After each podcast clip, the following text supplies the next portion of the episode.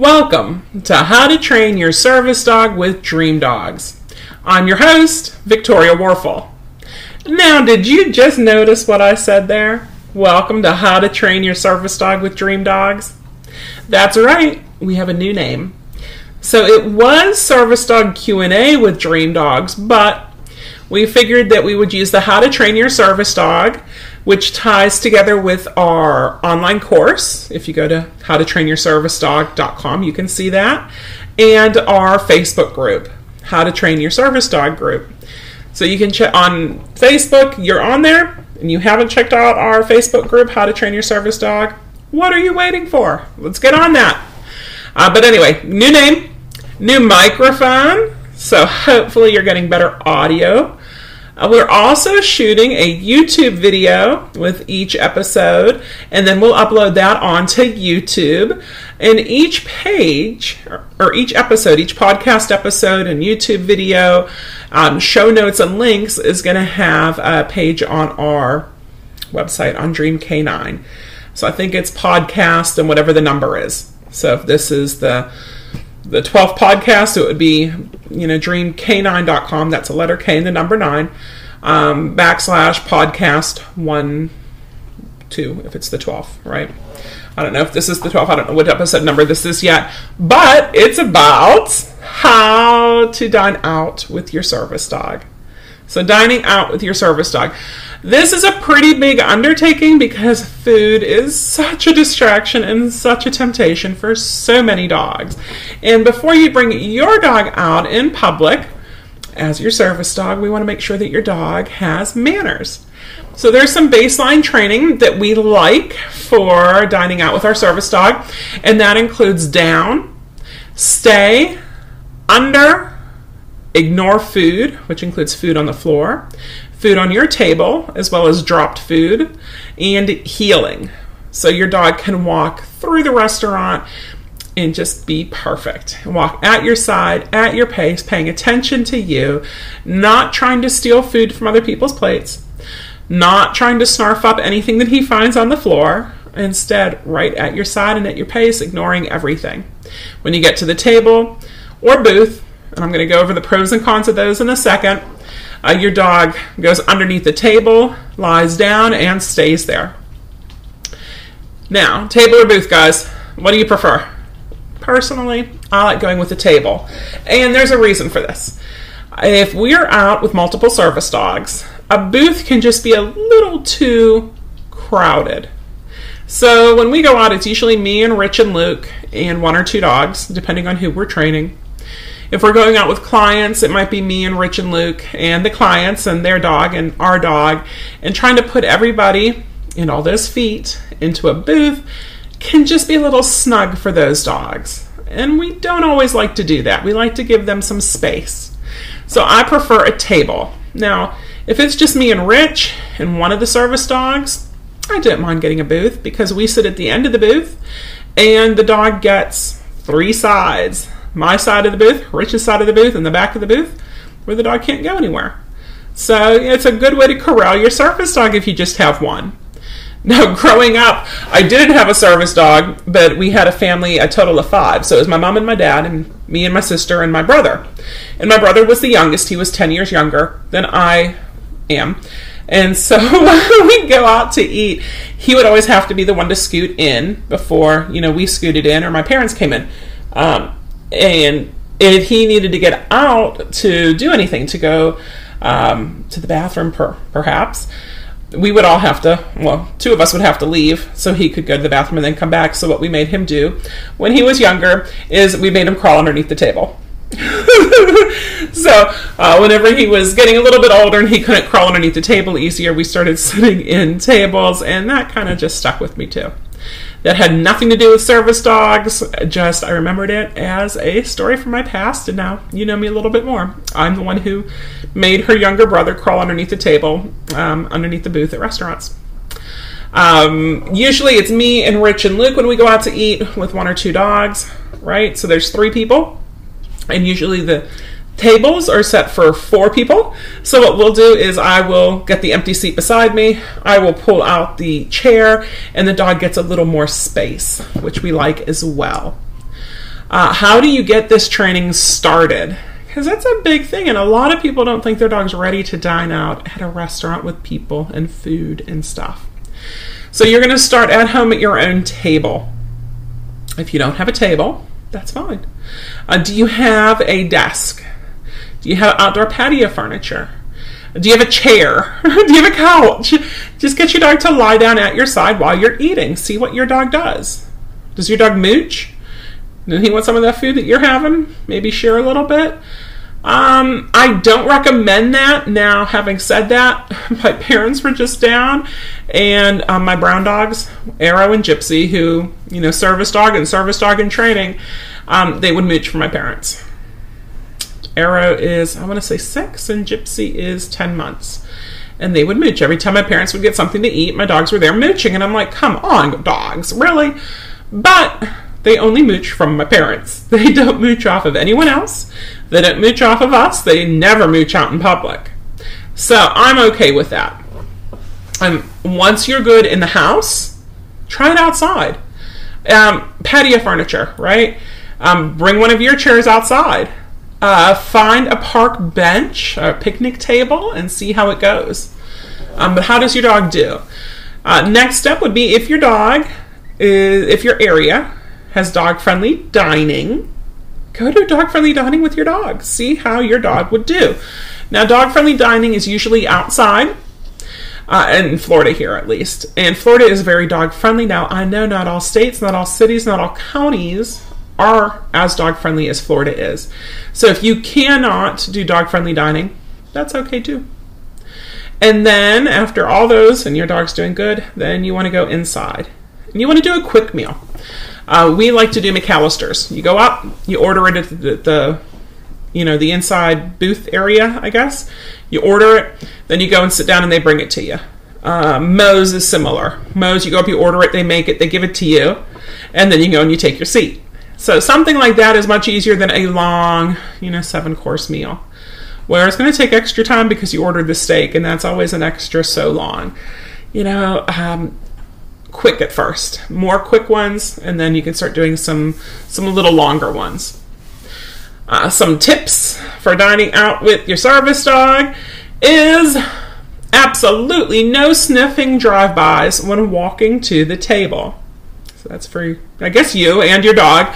Uh, when you're walking, don't allow your dog to sniff at people. Don't say, oh, he's just in training. Um, that's why we do the prep work ahead of time. Uh, you can also pick a corner booth or table so your dog has more room. I actually like it whenever they seat me in the corner. I know some handlers don't like it whenever they uh, are seated out of the way. I kind of do because then I don't have to deal with other people and I get a little more space to myself, and I like that. Uh, have your dog under at the table or curl up at the ball by your side. So remember whenever I said that there's three of us but four chairs? That fourth chair, that's for my dog. My dog does not sit on the chair. That's actually one of the next ones, so I'll do that one now. Do not let your service dog sit on your chair or sit on the bench. I do not care how big or small your service dog is. I do not care if your dog is for diabetic alert, medical alert, if your dog is trying to alert. Your dog has no business being on a chair or on a bench with you like that. It is gross. Don't do it. Now, having said that, they need to be out of the way. So you need to curl them up. And maybe they can't fit underneath the table. Maybe they can't fit underneath a chair. Maybe the table's in a big pedestal table type of thing with the big center um, pedestal column, right? And it goes o- over the floor so much so that you barely have enough room for your feet under there. Well, your dog's not going to have room. So what do you do? And you can't have your dog under your chair because it's a weird chair and you can't get your dog to under it. Well, have your dog curl up at your side. Um, I've had my dog curl up in front of the chair, okay, but behind my heel. So they kind of wedge themselves in there. Um, and actually, whenever we've done like fancier dinners, when we've gone to workshops and what have you, and they have the cloth tablecloths that go all the way to the ground. Oh, it's fun having a service dog in there. Nobody knows that he's there and he's hiding. Uh, so get your dog tucked up out of the way in an under or what have you. Because you cannot let your dog sprawl or stretch out. Your dog will trip somebody, or somebody will trip your dog and spill stuff all over your dog or all over you, and you don't want that to happen. Uh, we usually do not use food rewards when we're out doing the restaurant training. We use primarily praise and some pets, primarily praise though. And I do not allow people to pet my dog. Now, a few episodes ago, we talked about greeting people. Do you allow it? Do you not allow it? I try not to allow people to pet service dogs or pet dogs out in public if it is the waitress or the waiter or the wait staff because people are going to see them coming over and petting your dog and then people are going to see them walk away and then they're handling food picking up something you know taking your cup to fill it up and they're not going to realize that the person hopefully went and washed their hands and they're going to assume that the dog went the person went from petting your dog to touching all their food and that's just gross um, and no eating. Do not feed your dog from your plate or from the table. If you eat half of your hamburger and you want to take it and give it to your dog, ask for a to go box, take it home with you, and give it to your dog there. At the very least, take it out to your car and give it to your dog there. But your dog should never be eating out in a restaurant. Now, I'm going to have two stories to share with you. One of them is we do get some dogs in who don't have what it takes to be a service dog. You know, I've, I've said it before. It takes a lot. It's a special dog who's going to make it as a service dog, and not every dog is going to make it as a service dog, and that's okay. But I remember we had one, and the owner was very adamant that her dog become a service dog. You know, she wasn't taking no for an answer. And we brought him to a restaurant to see how he did and we chose a slower time. I think we went around two o'clock in the afternoon. Uh, and that's going to be my other tip for you guys too. When you first start going to restaurants, go during the slow times. Don't go at noon. You know, don't go at five or six o'clock at night. Go at like maybe eleven o'clock in the morning when they first open, or two o'clock in the afternoon, or three o'clock, or even four o'clock in the afternoon. You know, go during a, a slower time to make it easier for your dog. Less crowded, less people, easier for him. So we were there, and he was popping up. He'd lie down underneath the table, and then he'd pop up. And he kept popping up. So we started stepping on his leash, and he's still trying to pop up. A little bit of whining. And there's only so much, and we were so embarrassed. Uh, the people, they're, oh, it's okay, he's a puppy. I'm like, no, that's not okay. He's not a puppy. He's a year and a half or two years old, and this is unacceptable behavior.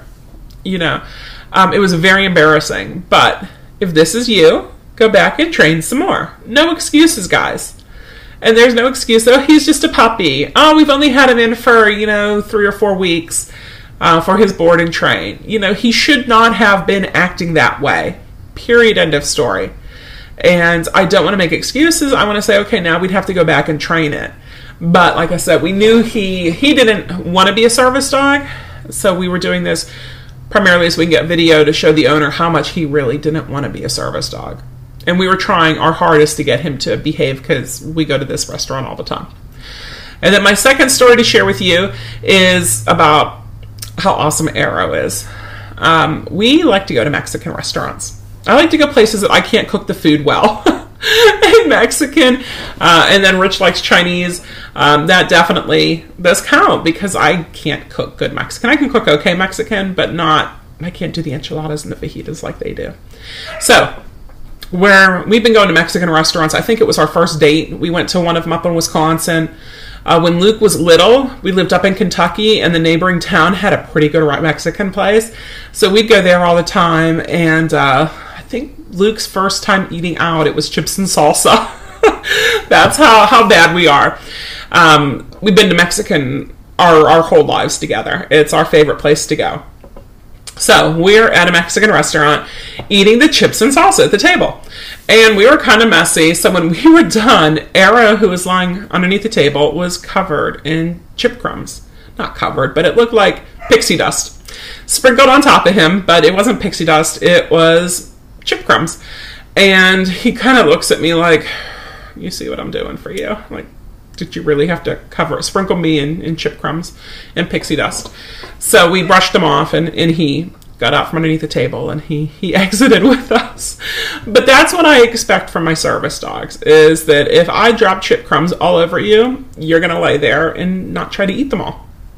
Now, Gypsy, she is very much a food hound and she has a way to go before she's at that level, but she can lay down underneath the table and ignore the food. Um, so that makes me very happy. But like I said, she does have have a time to go before I can sprinkle chip crumbs on her and she won't move or try to eat them all. so how's your dog? How does your dog do when you go out to eat with your dog? And this is for service dogs or pet dogs. Uh, is your dog ignoring the chip crumbs? is your dog good with the wait staff coming and bringing things? Oh, here's another one about Arrow. He knows that when we're done, I reach for my purse. So if I get up during dinner, it's okay. It's when I reach for my purse that he knows that it's time to go. And he snoozes every chance he gets.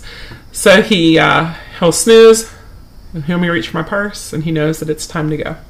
Even if I'm just reaching into my purse to get something out of my purse, to get a pen to write something down, I reached for my purse, and therefore it's time to get going. so, thank you for tuning into this episode of How to Train Your Service Dog with Dream Dogs. Again, I'm Victoria Warfel with Dream Dogs, and our website is dreamk9.com. That's D R E A M, the letter K, the number 9.com. And we do have our exclusive service dog training program where we work with owner trainers, helping them get their dog ready to be their service dog. Everything from choosing a candidate to basic, advanced, and off leash training, public access training, service dog skills, service dog tasks, marker training, evaluations, and more. Our Facebook community is called How to Train Your Service Dog Group. Find it and join us there.